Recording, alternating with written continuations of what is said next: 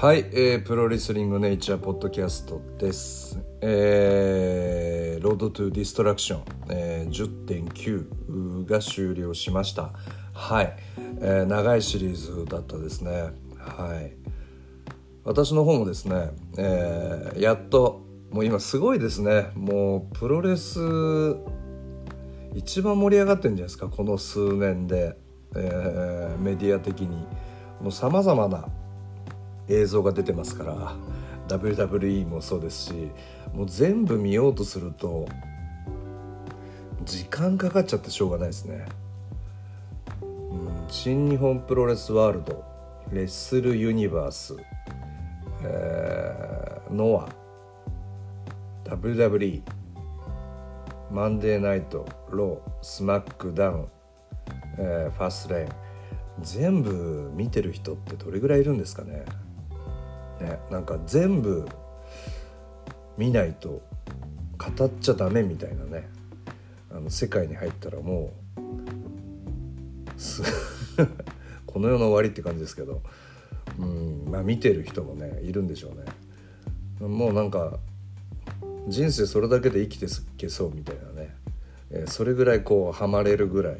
えー、ボリュームたっぷりの日本のプロレス界な状況になってきましたけどもえー、ロードトゥディストラクション。終了ということで、えー、10月9日あ東京両国国技館、えー、アベマにて、えー、独占無料放送というところで監修が5002人ということで、えーまあ、なんとか5000人を超えたっていう感じですけども、まあ、結構入ってたんじゃないですかね。なんかとても入ってる印象を受けましたね。うん。まあ、なかなかね、あのー G1 クライマックス後のこの秋に向かうね、えー、こういったシリーズの中では、えー、とても監修が入った大会なのではないかなと思っております。はい、えー、それではね振り返っていきたいなと思ってるんですけどもうん、まあ、振り返る前にこの「ロード・トゥ・ディストラクション」えー、見た目には分からなかったですけども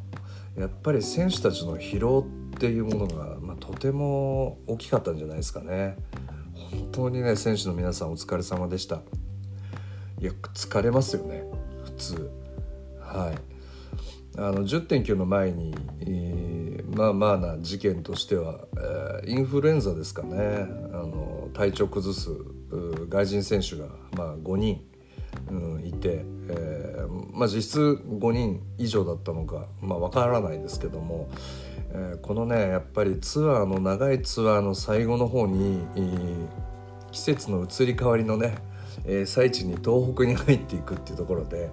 えー、外人選手たちはやっぱりこう抵抗力も落ちてたんですかねやっぱり疲れてたんですね抵抗力も落ちて、えー、めでたくインフルエンザという形になってしまったんですけども。えーまあ、宮城大会、うん、こやっぱりこういう時こそ試合を見たいですよねファンとしては。宮城大会をまあ見たらすごい熱い戦いでしたね。うん、面白かったです。宮城大会宮城仙台大会ぜひねあのお時間ある方は新日本プロレスワールドで見ていただきたいんですけども、うん、やっぱりこうね X でも上げてる方何人かいらっしゃいましたけどもこう行った方の中ではやっぱりみんなでフォローしようとフォローしようフォローしようっていう形ですごい熱気を感じたというような感想をお持ちの方が多かったですね。はい、試合も面白かったです。まあその5人の欠場の穴というものは一切感じなかったです。はい、えー、ですしまた残った選手たちのこう熱い戦い、えー、フォローしようとする気持ちっていうのが、まあ、お客さんに伝わったのかなというふうに思いますね。またこの日のメインですね、まあ、本体対ロスインゴのイルミネーションマッチは面白かったです。はいまあ、日本人の皆さんはねやっぱり慣れてるせいか、えー、秋の東北に向かう準備がねできてたのかっていう感じですけど、まあ、そうかまあ一回家に帰れたりもしますからね。うん、外人選手は出ずっぱりだからなかなか難しいんですかねそこら辺の服であるとかあ、ね、いろいろこういろんな状況に重なるんでしょうね。はい。すいません。あのイルミネーションマッチはもう大熱戦でしたね。うん。新しさがありました。はい。ロイヤルランブルで見るようなオーバーザトップロープ芸みたいなものはなくて、うん、すごい新しいムーブがたくさんあって。であの最初の方の後楽園で、えー、行われたあ、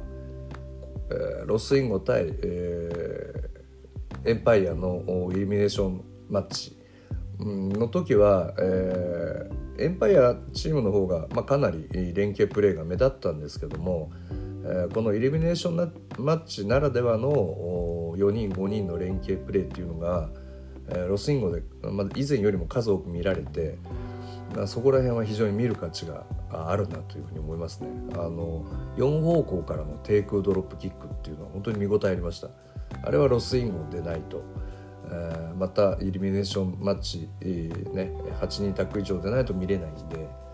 え必見でしたね。はいえー、すごいいい大会なんで、まあ、両国の話しなきゃいけないんですけども、うん、見どころたくさんあるんで是非ね、えー、見ていただきたいなというふうに思っております。はい、またね見なきゃいけないものが一つ増えちゃったっていうところじゃないですかね新日ファンは。はい、よろしくお願いします。でですね、まあ、第1試合、えー、いよいよ今シーズン熱くなったね、えー、ロードトゥディストラクションの目玉の一つである X というところがまあ第1試合で判明するとさまざ、まなところで第1試合に出てくるとか、まあ、ジュニアとヘビーの、人数の割合であるとか、えーまあ、誰が出てくるんだと。でまた石森選手の謎かけのようなね急に発信しまくるというね「筋肉マンソルジャー」的なねあの筋肉マンのイラストなんかも出たりして5のねイラストが出たりしてかなりこの石森選手も遊ぶんですけどもまあタイミング良かったですよね。本当に。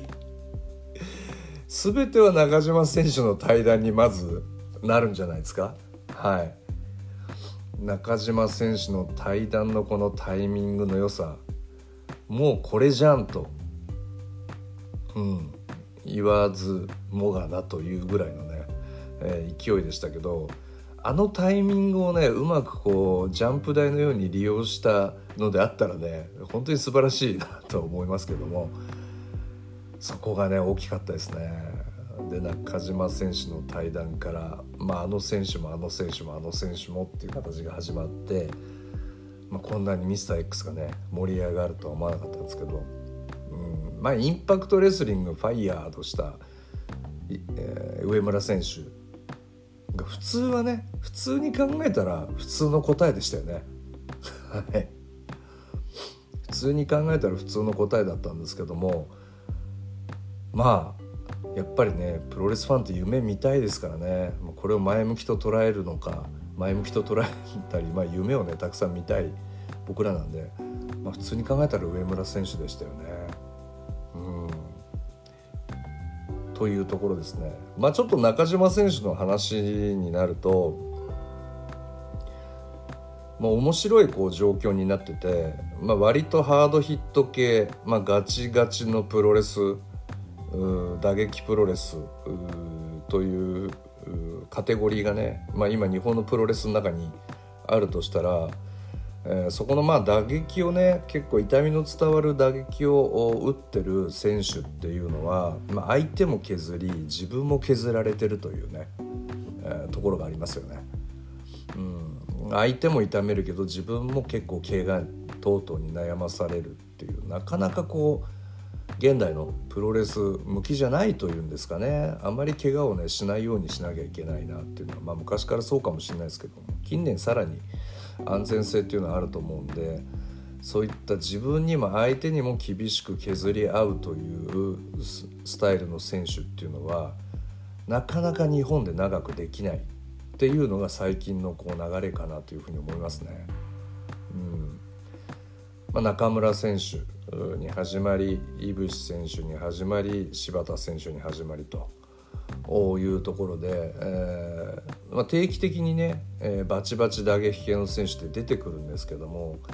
やっぱりどこか日本で限界が来るというかなかなかこう受けきれないのかあ自分もね、えー、敬遠されるのかっていうところはすごい難しいんですけども結果的になかなかね日本でうんずっとプロレスを続けられないようなあ形になってますよね。うん、で結果的にアメリカのプロレスに行くという流れがね結構今多いですよね。そういった選手の。うん。不思議ですよね。打撃でバチバチでやりたいっていうハードヒットなプロレスをしてるんだけど結局アメリカンプロレスに行くというね。うん。そうですね。だからまあ AW なんかも非常に面白いんですけどね。うん。あの柴田選手とこの前、えー、試合してたエディキンね。エディキン・グストン選手対柴田選手、うん、まあ当然ねあの社長さんオーナーはね、えー、のトニー・カーンは柴田選手にもうずっといてほしいなんてその試合見てなおさら言われてましたけど、まあ、ちょっとね合わせてる感が強くてこう見見るに耐えないというか、まあ、まあしょうがないですけどでしょうけどね、うん、合わせるプロレスっていうのもなかなか大変だなというふうに思いましたね。はい。まあ、そういったところでハードヒット系の選手が、まあ、アメリカに流れていく。っていうところで、まあ、中島選手が新日本にプロレプロレスに来た場合の絵っていうのはあまり浮かばなかったですね。うん。まあ、今年行われたあの高木選手との戦い試合においては、まあ、割とね高木選手がダメージを受けながらあ戦ってるようなね脇腹に硬いのが入っちゃったみたいな試合やられてましたけどうんまあまあなかなかねそういった今の新日本プロレスの切り返し切り返しっていうねプロレスまあ受けもしなきゃいけないっていうとこでガンガン痛めつけるだけではね新日本プロレスのプロレスってできないんで、まあ、なかなかね誰が行ってもすぐできるっていうね名前だけで戦える団体じゃなくなってきてるのかもしれないですね。まあ、そういう意味では、うん、今回中島選手ではなかったのはあこうお互いにとって良かったのかなというふうにも思いますね新日本プロレスにとっても中島選手にとっても。うん、ただまあ中島選手を欲しがってる団体っていうのは、まあ、例えば井口選手がいたり柴田選手がいる AEW っていうのは、えー、そこら辺懐広くね、えー、中島選手を迎え入れてくれると思いますしまた今の局面として非常に欲してるのは WWE はやっぱりこう AW にね結構かまされてた日本のマーケットっていうものをやっぱり WWE に取り返していきたいっていうところが今回あると思うんで ABEMA とのね、えー、協調路線になったと思うんですが、まあ、もっと日本人選手がやっぱり欲しいでしょうしそうなってくるとこのタイミングでネームバリューがある日本人の人気選手っていう部分では中島選手っていうのは最高なんですけどもただまあその日本日本に来たウェルカム的な今ウェルカムパーティーみたいなことやってますけど、まあ、それがまたいつまで続くかわからないしそこ今後のストーリー展開っていうふうになるとそこに中島選手がどうフィットしていくのか。まあとてもギャランティーは高い団体なんで一つね大きなステップアップにはなると思うんですけど自分のプロレスとアメリカとどうフィットさせていくか。っていうとこは WWE だとなんかさらに難しいかもしれないですね。うんまあ、今回 ABEMA さんのおかげで久しぶりに大好きな WWE を私もちょっとローとスマックダウンとファーストレーンと見てるんですけどまあやっぱりちょっとさらに試合内容は低下してるかなっていうふうに思いましたね。うんまあ、日本人選手の動きの良さっていうのが、まあ、飛び抜けて見えるというか、えー、そこにね引っ張ってもらってる感もありますし、うん、まあ割とねあの試合がね結構スローなんですよね。ちょっとぎこちなさが多いかなっていう。例えば女子の試合だと明らかに新日本プロレスの最近のトレンドの技みたいなものも取り入れたりするんですよ。あのヘナレ選手のヘッドバットとかねそういうの取り入れてる選手もいたんで。もうお腹の方に入れてバチンみたいなね。うん。その後レインメーカー式みたいなね腕巻き込んでみたいなあ技のやり取りであるとか、まあ、割と新日本プロレスのトレンドを取り入れていくんですけど、まあ、何かをこうやろうとする時にこうぎこちなさが出て割とスローリーな展開になっていくっていうのがちょっと以前よりも WWE 今顕著かなというふうに思いますね。うん。まあそこら辺がちょっとね WWE の試合内容っていうとまあ試合内容よりはやっぱり WWE の素晴らしさっていうのはストーリーなんでストーリーもう映画のようなストーリーがあってそれをしっかり演じきれる選手たちがいてリングで決着っていうここのストーリーラインが美しいんですけどだからこそ世界一の桁外れの団体でゴールデンタイムに週2回もね3時間ぐらいの番組ができるんですけどもまあなかなか以前と状況が変わってきてる中での WWE っていうものも感じましたね。うんまあ、それはまたあのファストレーン見た WWE の感想会でちょっと詳しくお話しさせていきたいなというふうには思ってますんでまあまあ今日はちょっとこの辺にしておきます。はい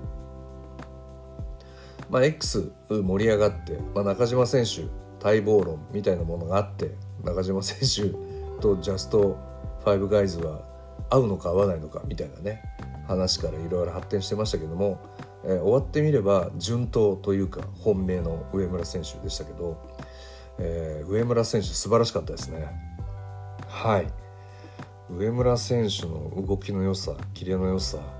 うん。なんか抑えてるって感じでしたね。ずっと自分の気持ちをうん。だからどこまでジャストファイブガイズでやっていくんだろうというふうにも思いましたね。うん。なんか自分の描いてる感じ。ちょっとちょっと違う帰ってき方だったのかなとも思いますね。とても焦ってはいると思うんですよ。だって帰ってきたら同期とその下の2人が令和闘魂三重士っていうグループ作ってますから。でそれで売り出されてるわけで。やっぱ三重士っていうブランドはもう俺そんなの入りたくねえよっていうのもあると思うんですけどもやっぱり新日本プロレスのとても大事なねブランドなんで、まあ、そこに入れずくくられずっていうのは、まあ、ここでねちょっとインパクト対談って急な状況だったんですけども帰ってくる分にはちょっと面白くないかなと。うん、これから辻選手と相対すでしょうしでジャストファイブガイズの中でも、まあ、全選手とね、えー、自分のやりたい時に戦うのが入団の条件というところで早速条件もつけてますから同じユニットだからといってまあタイトルマッチができないのはおかしいんで1.4は真田選手にぜひ勝っていただいて自分も実績をつけてチャレンジをしたいと。うん、まあ話している内容を聞くと非常に真面目な方だなっていうふうに思いましたね。まあその1.4勝ったら自分も実績をつけるんでそこから戦ってくださいみたいなあのちゃんと話するんで本当真面目な人だなと思ってはいまあまあそこはね、えー、よく丸出しでガンガン言っていただいても若さあふれるプレーでねガンガンいっていただきたいなとも思いますけども、まあ、自分のやり方でというところでまあ瞬発力もありますし技一個一個が重いですしね。うん非常にまた新たなカードが1枚切り札が新日本プロレスに増えたかなと思いますね。だから新日本プロレスもとんでもない厚みが出てますね。はい。そりゃ両国4時間超えるわっていうね。はい。ねなかなか嬉しい悲鳴かもしれないですねこれは。新日本プロレスにとって。上村選手がねまたこれから、はい、どういうふうに暴れるかっていうのが、えー、楽しみでなりません。はい。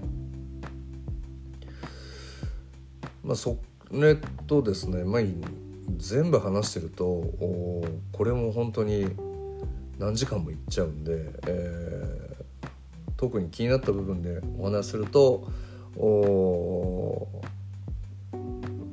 まあ、第4次第試合 IWGP ジュニアタッグ王座戦は、えー、櫛田選手ケビン・ナイト選手が、えー、クラーク・コナーズドリラ・モロニー選手に勝って、えーえー、勝ってないですねこれ。すいません。これはあの、えー、王座防衛でしたね。はい。まあまああ王座防衛とかで第5試合ですかね、えー、永田裕二海野選手マスターバト選手 VS 鈴木みのる選手成田蓮選手エル・デスペラード選手の7番勝負の最終戦と。いうことで、まあ、この試合が一番だったっていう人も多いんじゃないですかね。うん。まあ、まさかね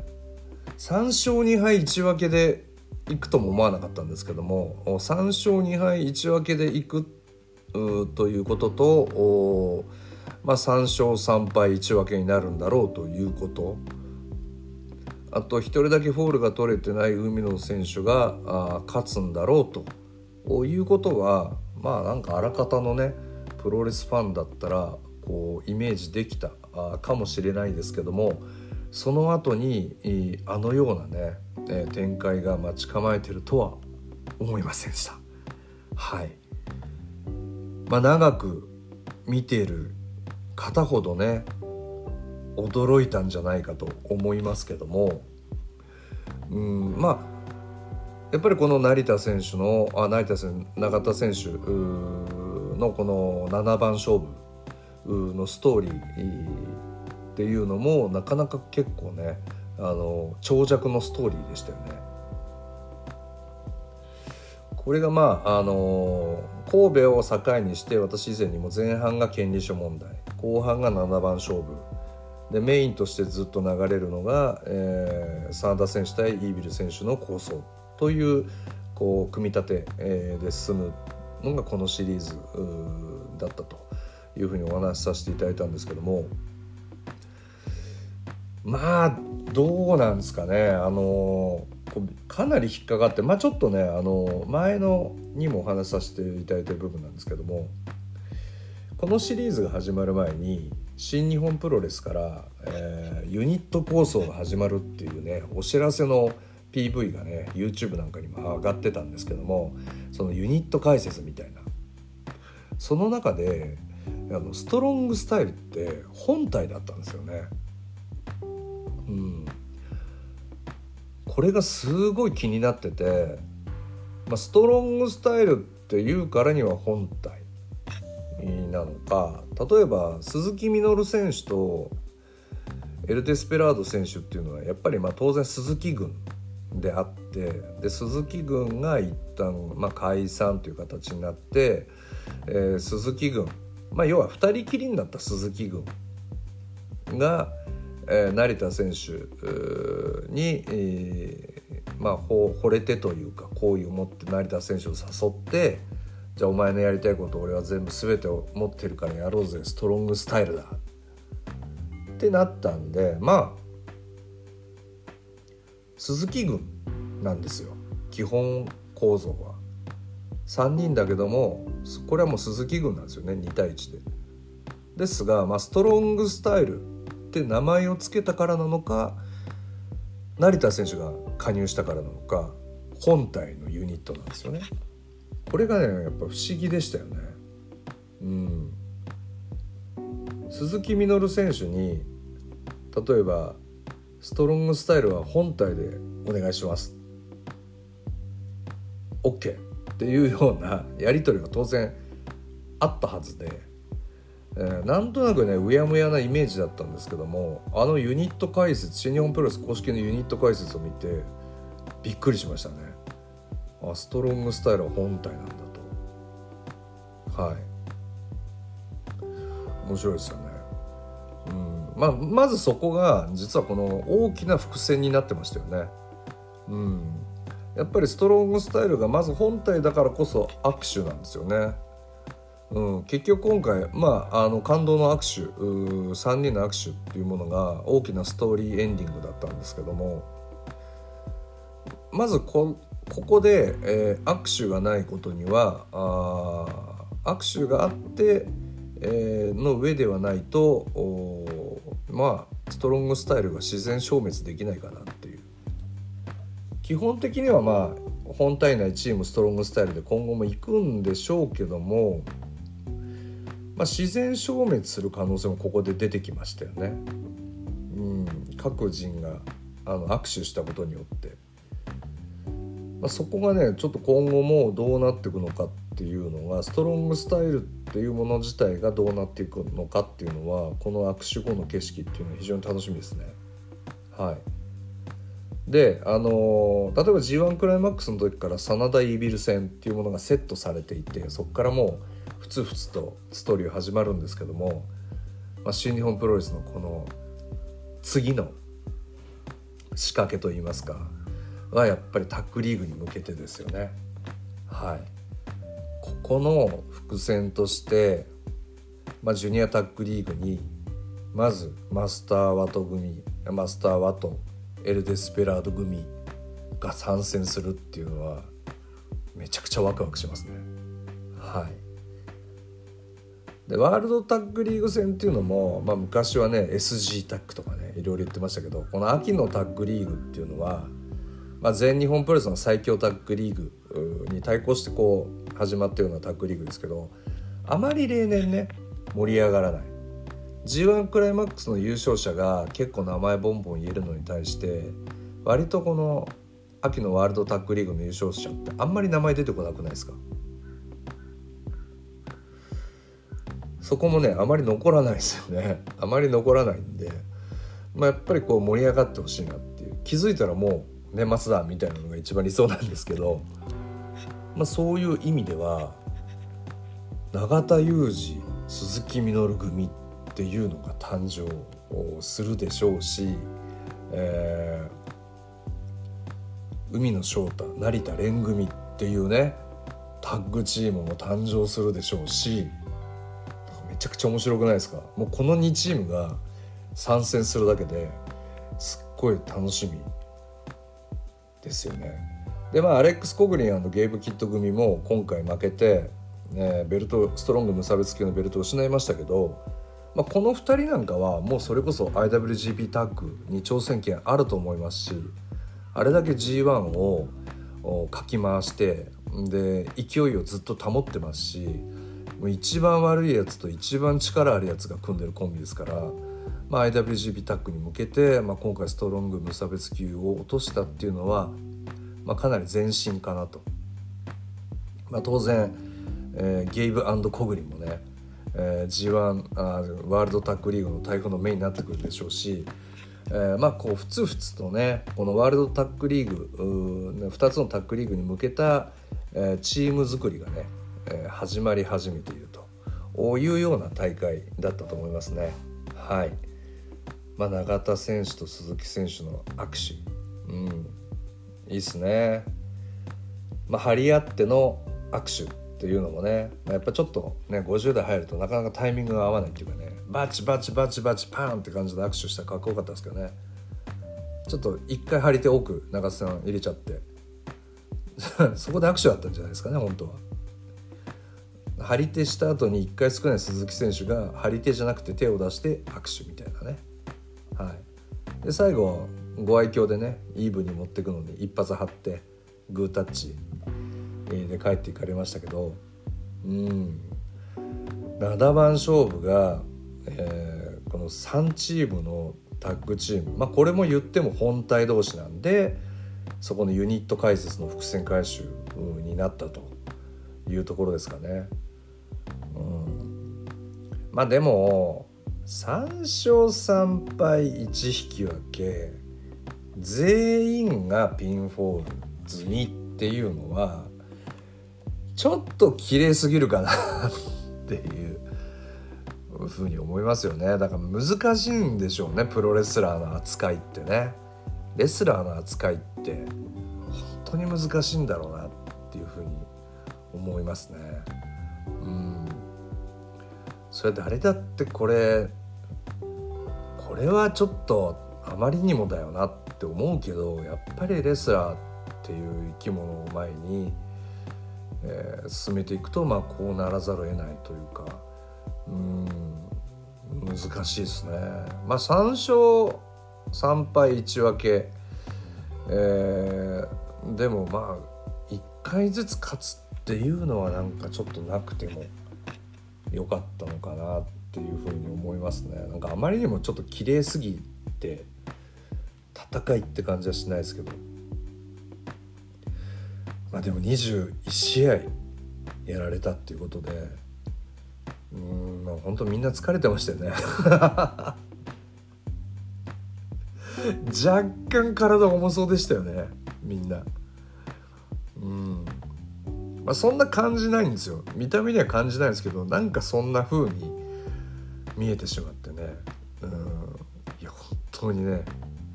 お疲れ様でした。レスラーの皆さん。というふうに思いますね。本当にすごいですね。本当にプロレスラーってすごいなって思いました。はい。だからそういう意味では全員が勝者だったのではないかなという気がしています。はい、えー、新チャンピオンね、えー、おめでとうございます。はい。まあヒクレオエル・ファンタズモ。はい、まあ、素晴らしかったですね。うん。アベマ中継ってどうでしたかね皆さんね。アベマで新日本。まあ WW あのアベマで記者会見10.9の記者会見やって、まあ、20分少々で終わってなんか全然宣伝も番組もないしすごい寒いなと思ったらまさかの WWE ね放送開始っていうのであこのためかというふうに思いましたけど新日本プロレスにとってのアベマさんでやるメリットっていうのは何ですかね1.4のペーパービューですかね。うん。やっぱり新日本プロレスワールドでペーパービュー売るよりもアベマで売った方が売れるんですかね。そこら辺ですかね。どうなんでしょう。うんそこら辺のペーパービューの兼ね合いがあまあ、今後の展開に向かってシェイクハンドっていうのをしたのかなと思うんですけどまあ割とね地味なプロレス団体であるとか試合展開が割とこうちょっと膠着するようなあ試合ですと、まあ、ゲスト解説とかあゲストのタレントゲストさんとかっていうものがいてくださると結構助かると思うんですよね。うん、ただやっぱり新日本プロレスって情報量が多いじゃないですか。ここに来るまでの歴史また多彩な技の数々スピーディーな試合展開とかっていうのを考えるとなかなかね情報量多くて実況解説の方もそれをね全て伝えきることができないぐらいの情報量なんですよねだからかなりのスキルが求められててで、まあ、そこで試合内容をどんどんどんどん伝えていかなきゃいけないっていう中においてはこうタレントゲストとかまあ、武藤さんとか、まあ、必要じゃないような気がしましたね。うん、まあ、ノアはあった方がいいかもしれないけどこと新日本プロレスにおいてはなんかこのねまあよく昔なんかはこういう人を呼ぶ理由としてまあその普段見ない人にも見やすくするためとかっていうのがあるんですけどまあ今そういう、まあ、初めて見た人でも分かるぐらいのストーリー展開だったり、まあ、完全懲悪だったりベビーとヘビ、うん、あのヒールがしっかり分かれてたりっていうのであと技も飛んだりっていうのがすごい多彩なんで初めて見た人もびっくりする。試合展開だと思うんですね。これこれちょっと面白いのがあのまあ、私9月あの後楽園、えー、ロードトゥディストラクションの開幕戦、えー、行ったんですけども昔ね後楽園ホールにこう行くと、えー、後ろの方に、まあ、自分も経験ありますけどプロレス見たことない友達を連れてくんですよ。まあ、プロレスの話とか結構プライベートで語ってて「え行ってみたい」とかって言われたら男友達でも女友達でも「行く」っていうこうなんかねプロレスファン増えたらいいなみたいな感じで、えー、行くって言われたらまあ行くって言うじゃないですかほとんどの人が。でまあ来てくれて、えー、いちいち説明するんですよね。この選手こうでああでこうでああでってこのこういうストーリーになっててって説明しながらよく見てたんですよ。でまあ面白いってなるのがやっぱセミファイナルとか、えー、メインとかぐらい。もしくはまあメイン見終わるぐらいに例えばジュニアとか私ライガーさん好きだなとか面白かったなとかまあ面白かった試合2つぐらい上げてみたいな感じ、まあ、どうにかこうにか好きになって帰ってもらうとか、まあ、その一回こっきりだったりっていうのはまあなんかよく昔あるじゃないですか誰でもそういう経験って。見たことない人連れてってっていう一生懸命自分が説明してみたいなあるんですけど、まあ、自分は後楽園で見てて、えー、後ろにやっぱりそういうこうなんか男友達というか会社の仲間みたいなのがいて、えー、その方友達は2試合目でも最高っつってました。はい。1試合目でも歓声上げてて2試合目でも最高って言ってましたね。まあそれぐらい今の新日本プロレスって分かりやすいんだと思います。そういうふうに成長してきてるんですよね。うん。やっぱりこの僕自身もトイレに行く暇もなかったし途中でね昔眠くなったりもしてたんですけどそういうのもなかったし本当にねホットドッグをねあのね数十年変わらないホットドッグをね買いに行く時間がなかったですよ。うん。本当にもう見入っちゃって。まあスピーディーですしね休憩もないしっていうのもあっていや本当に心地いい疲れでしたね。うん。なのでねあまりその体験を通してみるとゲスト解説ってあんまり必要ないのかなどうですか？みたいな、ね、この選手すごいでしょ？みたいなのはなんかそんなこと言う暇あったらもっと伝えたい情報実際実況の方ありますよね？みたいな。うん。まあ、WWE でゲスト解説とかタレントさんを実況席に行ってまずないんでもう彼らもやっぱプロフェッショナルなんでそういうことはないですね。うん、だから実況解説はもうプロフェッショナルでいてほしいかなというふうに思いますね。うんやっぱりねまあ武藤選手は偉大ですけど武藤選手のお墨付きをもらうこともないしもう初めて見たよとか多分そういう発言が多いんですよね。初めて見たのこの選手とかいいのかこれとかって、まあ、そんなノリで、まあ、純粋な感想を言われてくんですけどまああんまりうん必要ないかな。っていうふうに思いますね。もうちょっと情報量の多いスムーズな実況を聞きたいんで、まあ、タレントさんいらないかなっていうふうに思いますね。はい。まああと WWE アベマで気になったのはどうですかね。まあ大ゼロ試合。唐突に決まりましたけど、まあ、あの大ゼロ試合って見ていただくと今見逃し配信見ていただくと分かるんですけど1分2分おきに CM 入ります。山のように。でまあすごい見づらくてなんだこれと思ったんですけどまあその決まった定量の CM を流すために、まあ、大会自体、うん、1試合目からの試合であまり CM を流さないためにその山のように大ゼロ試合で流すんですけども、まあ、大ゼロ試合も見たかったんでもうその時本当に吐き気しましたね、うん、もうちょっとうまいやり方あるかなと。いうふうに思いました、はい、だからまあ当然 ABEMA と新日本で、まあ、今後 CM の流し方っていうのはちょっと時間配分含めこう試合と試合の合間にするのか、えー、試合中にするのか、まあ、例えば試合中に流し1分約1分15秒ぐらいですか CM を流したとしてその振り返るようなその間に起きたちょっとトピックの画像とかは再現 VTR 流せるような形になったりとかまあいろいろ WWE なんかでもよくあるんですけどそういうふうな形を取るのか、まあ、ちょっとやり方は要相談でしょうね。うんまあなんか大ゼロ試合にね出てる選手たちもかわいそうだしまあじゃあプレミアムに入るよって分かるんですけど新日本プロレスワールド入ってますからね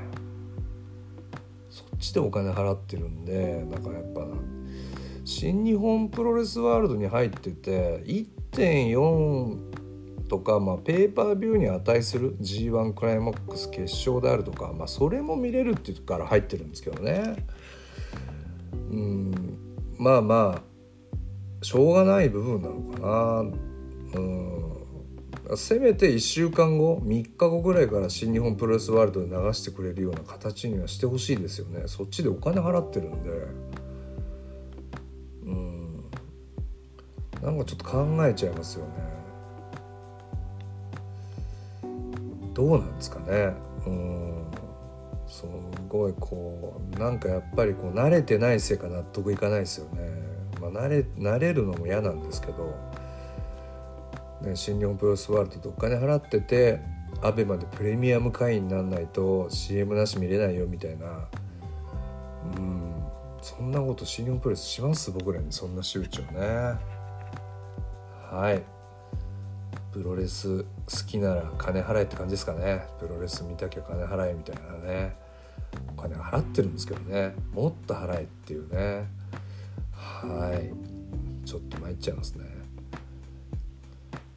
ショックです。はい。えっ、ー、と、第8試合、えー、タマトンガ選手が挑戦した。ネバー無差別級王者。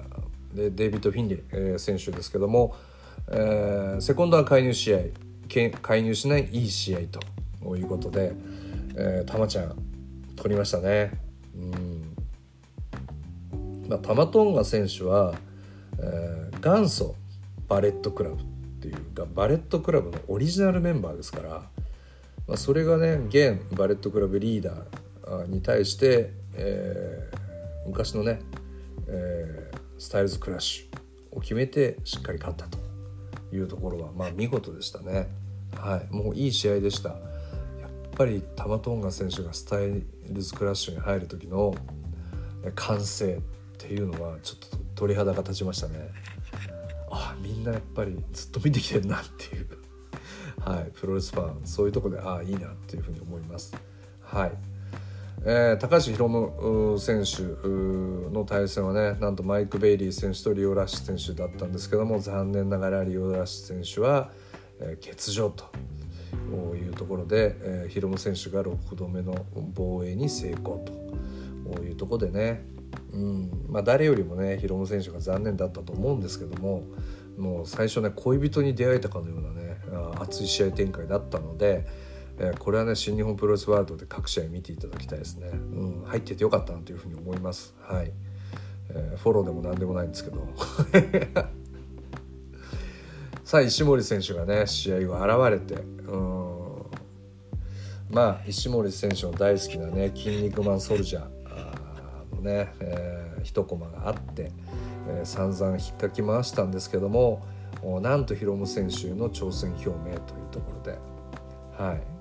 まあ、彼のバレットクラブっていうとこなんですけども、まあ、あの「筋肉マンソルジャーの」こう筋肉マンの仲間たち5人をね引き抜いて、えー、チームを組むっていうところ場面。ね僕も大好きな場面ですけどもまあやっぱりちょっとねなんか高木選手が浮かんじゃうんですよね。うん。高木選手見た目が筋肉マンだからかな。とさか立ってるわけじゃないんですけどね。うん。もうそろそろねやっぱり高木選手のユニットって見たいですね。割とちょっともったいないなと思うのが後藤選手なんかも今怪我で欠場中ですけどまあコンディションいいですしやっぱりねいい試合見せてくれますしあと石井選手はゴツゴツした試合見せてくれますしあとま第3世代。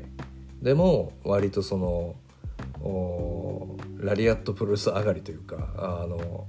熱いね、え、肉体のぶつけ合いみたいな選手されてる方もいますし、まあ、ここにね本当は真壁選手とかが入っても面白いんですけどあと石森選手とかね入ったら面白いんですけど高木選手のユニットって見たいですね、うん、割とこの100キロを満たないヘビー級の選手が今活躍してる新日本のリングにあってこのヘビーの戦い重量級の戦いをするゴツゴツした戦いをするっていうユニットを見たいですね。すごい和のユニット。で高木選手が1人ね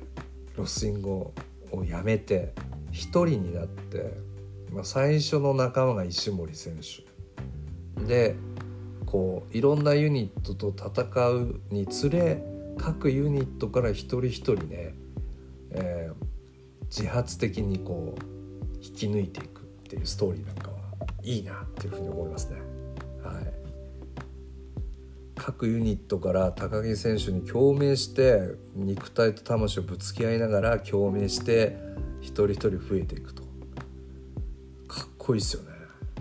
もうそういうことは高木選手の熱さを持った高木選手にしかできないかなというふうにも思うんでなんかそういった展開にこうあのね「筋肉マソルジャー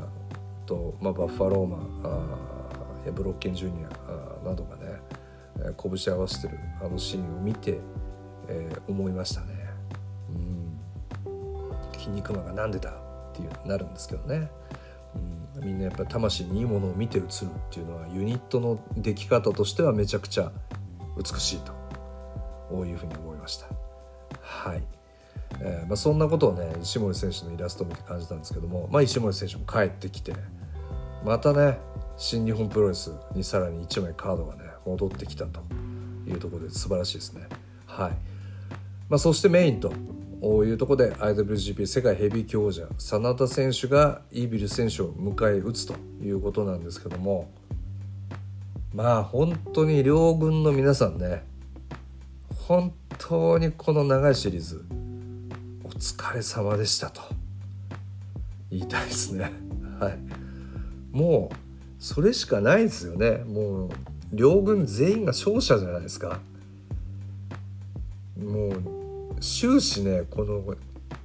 22試合のツアーずっと構想。ねほぼほぼメイン級。で観客席も煽りつつうん KOPW 挟みつつ、えー、裏切りもあり新メンバー合流もあり離脱もあり復活もありと。で最後のメインに関してはもう、まあ、今回もそうなんです。シリーズ通してもそうですけど今プロレスのこのヒール対ベビーの割とこう定番的なやれる限りのことは全てやったんじゃないですかね。うん。1年に1回ぐらい見たいですね。はい。まあ、ランバージャックデスマッチっていうのがね、まあ、割とこう昭和感があるテーマでしたけども、はい。まあ、どういう世代の方がねちょっと考えてるのかなとも思いましたけどね。うん。まあ両軍すごいんですけどやっぱりね私はあえてハウス・オブ・トーチャーの皆さんにね本当にお疲れ様でしたと言いたいですね。うん。結局ベルトも取れなかったしうん。何があったっていうわけでもないんですよね。まあ、KOPW は取ったんですけどもそこもリベンジとか言って根こそぎ取ってこうとしてますけどうん。もう上村選手の技も受けね、え、太一選手の復帰の技も受け。もうね本当にこうヒールをの買って出てヒールの受けをねシリーズを通して全編やったといや。これは並大抵のことじゃないし好き放題やってたわけじゃないですからねこのヒールの皆さんは。このヒールの皆さんは本当にこのストーリーラインを忠実に、えー、長いシリーズにわたって綿密に、えー、一つのミスもなく、えー、こなされたという完璧なあユニットだったと思いますね。はいでどこでも観客がやっぱりヒートできるのはもうこのヒールのヒールがヒールになればなるほどやっぱりこのシリーズ盛り上がるっていう形だったんでもうそれこそハウス・オブ・当時の頑張りにかかってたシリーズですからまあまあまあハウス・オブ・トーチャーの皆さんもう勝利と言っても過言じゃないんでしょうかね。はい。まあ、真田選手的にはやっぱりねいいやめ方してないって本人もおっしゃってましたけど武藤選手との久々の開口があってでシャイニングウィザードやっぱ綺麗でしたね、うん、武藤選手が始めた頃のシャイニングウィザードのキレと破壊力という感じで、えー、成長と円髄のシャイニングウィザードがあってのフォールトで武藤敬司さんからベルトが贈られえー、G1 覇者の内藤選手が現れて宣戦布告というところで、えー、大団円で終わったというところですね。うんまあ、内藤選手もリングに上がってきてくれたのは嬉しいですね。うん、G1 の決勝の前日にねフェイストゥフェイスもなかったんで、まあ、今回どうなるかと思ったんですけども、まあ、これだけのシリーズ最後はね次期挑戦者が現れて To be continued で終わったんでねはい本当にね新日本プロレス一座の皆様大変お疲れ様でした。もうこれ裏方のスタッフさんたちも大変だったと思いますしうんすごいですね。もうリング内に関しては AEW 見て WWE 見て思いますけどもやっぱりナンバーワン本当に群を抜いてナンバーワンで、えー、ケニー・オメガ選手が18年の1.4でクリス・ジェリコ選手と戦ったことによって AEW の発想が湧いて、まあ、AEW が誕生したあという経緯で、まあ、やはり新日本プロレスから生まれた、うん、ようなあ団体なんですね。ですので、まあ、WWE と新日本プロレスの、まあ、ハーフというか割とこう混ぜたようなものが AW ってよくねあの一般的に言われてますけども、まあ、まさにそういった形ですね。うん、やっぱりこうね、ケニー選手も当然あの新日本プロレスの一戦級で戦っていた選手たちがいて行われてるんですけどもそれでも新日本プロレスのリング上とはやっぱ違うっていうのが大きいですよね。うん。やっぱり新日本プロレス違うなと。WWE の試合見ててもふとね新日本プロレスの最近のムーブを真似てる選手が多いし新日本プロレスの選手の技を使ってる選手が本当に多い、うん、でもそれもね新日本プロレスにとっては別にそっち側からは別に何も言わずに使いたいなら使いようぐらいの感じでどんどんどんどん次々激しい戦い新しい技を生み出していく選手たちっていうところでもうこれは完全にリング内はあもう新日本プロレスの一人勝ちというところですね。うん、だからこそゲスト解説なんか入れて敷居下げるなっていうふうに思いましたね。そんなのもう見りゃ分かんだから今のプロレスはっていう、うところがありますけども。さあ来年っていうところですよね。まあこれが年末もあるんですけど。まあ AEW がレッスルユニバースでも見れるっていうのも一つ大きくてまあ、やっぱりこう新日本プロレスの力も借りつつ新日本プロレスがこれ以上大きくなるのは AEW も WWE も困ると、うん、まあ WWE は接点ないですけど。新日本プロレスってていうものが怖くてしょうがないはずなんですよね本来は。でもやっぱりアメリカでのマーケットとか、の仕方っていうのがよく分かってなかったりとか、えー、言葉の壁があったりだとか、まあ、そういうとこで、えー、プロモーションの仕方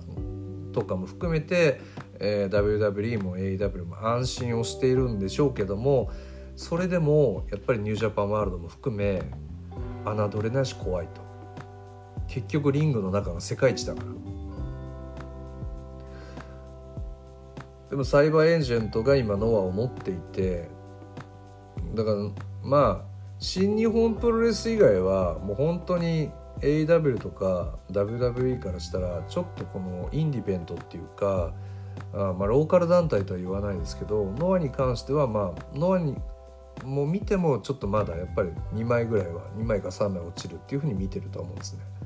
じゃないとやっぱ組めないですから、うん、お金もたくさん出してくれるしというとこで新日本ともこう敵対はせずにうまく付き合いながらも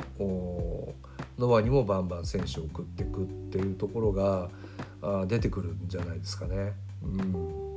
だからノアと WWE の合同工業であるとか AEW とノアの合同工業なんていうものもあるかもしれないですね。うんま、新日本プレスは逆にそのパートナーシップ戦略みたいなものが基本にあって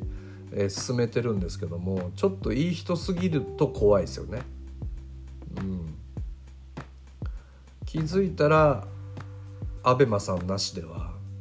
こう売り上げアップを見込めなかったり、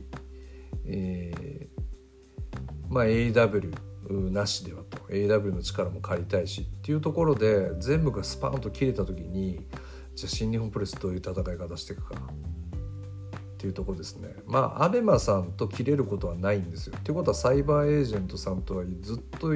パートナーシップを突き詰めていかなきゃいけないんでそんな時にこうイニシチアブっていうか主導権がどういうふうになっていくか、うん、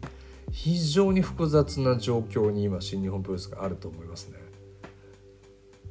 かといって世界で大成功なかなかできてないんでそこの壁もなんかこれいい線来てるんですけどもネット環境も整ってるんですけども次の一手っていうのがちょっと見えないですよね。うん、新日本プロレスが海外戦略っていうものをどう打ち出していくのか海外でもツアーをするぐらいの団体としてやっていくのか海外で月1ビッグマッチ、えー、まあ、せめて8試合の興行なんかは、まあ、2,000人3,000人クラスのとこでやっていったりだとかっていうことをやっていくのか、うん、選手がバンバンバンバン今増えてる状況下の中で、えー、G1 クライマックスなんかは例えば1工業半分の選手でやってたわけですから、えー、半分海外半分日本っていう形でもやっていけるのか。例えば仙台大会で5人欠場しても何のマイナスもないぐらい盛り上がったわけですし2リーグ制が今の武士ロード社にできるのかどうか。さまざまなスタッフも必要でしょうし、えーまあ、海外に精通した方も必要でしょうし、えー、アジアマーケットの開発なんかも辻選手がおっしゃられてる通り新日本プロレスってまあ非常に難しい舵取りを今迫られてるいうふうに思います。はい、えー、そこら辺をちょっと見ながらね、はい、でまあ今の新日本プロレスのプロデューサーさんってすごい素晴らしいんでもうワールドタッグリーグの仕込みがね始まって今年は面白いチームたくさん出てくるような気がするんですよね。夢のようなチームも生まれるかもしれませんし。はい。まあなんせ成田海の誕生したら楽しみですよね。うん。永田鈴木楽しみですよねめちゃくちゃ、うん、椅子使おうとする鈴木選手をちょっとこうなんか叱ったり止めたりする絵とかもう浮かんじゃうじゃないですか。うん。であるとかね。まあいろいろ。なんか面白いね。あの試合が山盛りになりそうで。まあ秋に向かってのシリーズの仕込みが始まりいよいよ盛り上がっていく新日本プロレス、えー、また世界の情勢なんかもね、えー、見事にね WW の放送開始とともに、えー、戦況がどんどん変わっていく新日本プロレスを今後もね、えー、しっかりねみんなで見続けていきましょうまあなんせねロードトゥディストラクション全22戦選手の皆様面白かったです大変面白かったですお疲れ様でしたご清聴ありがとうございました。倉でした。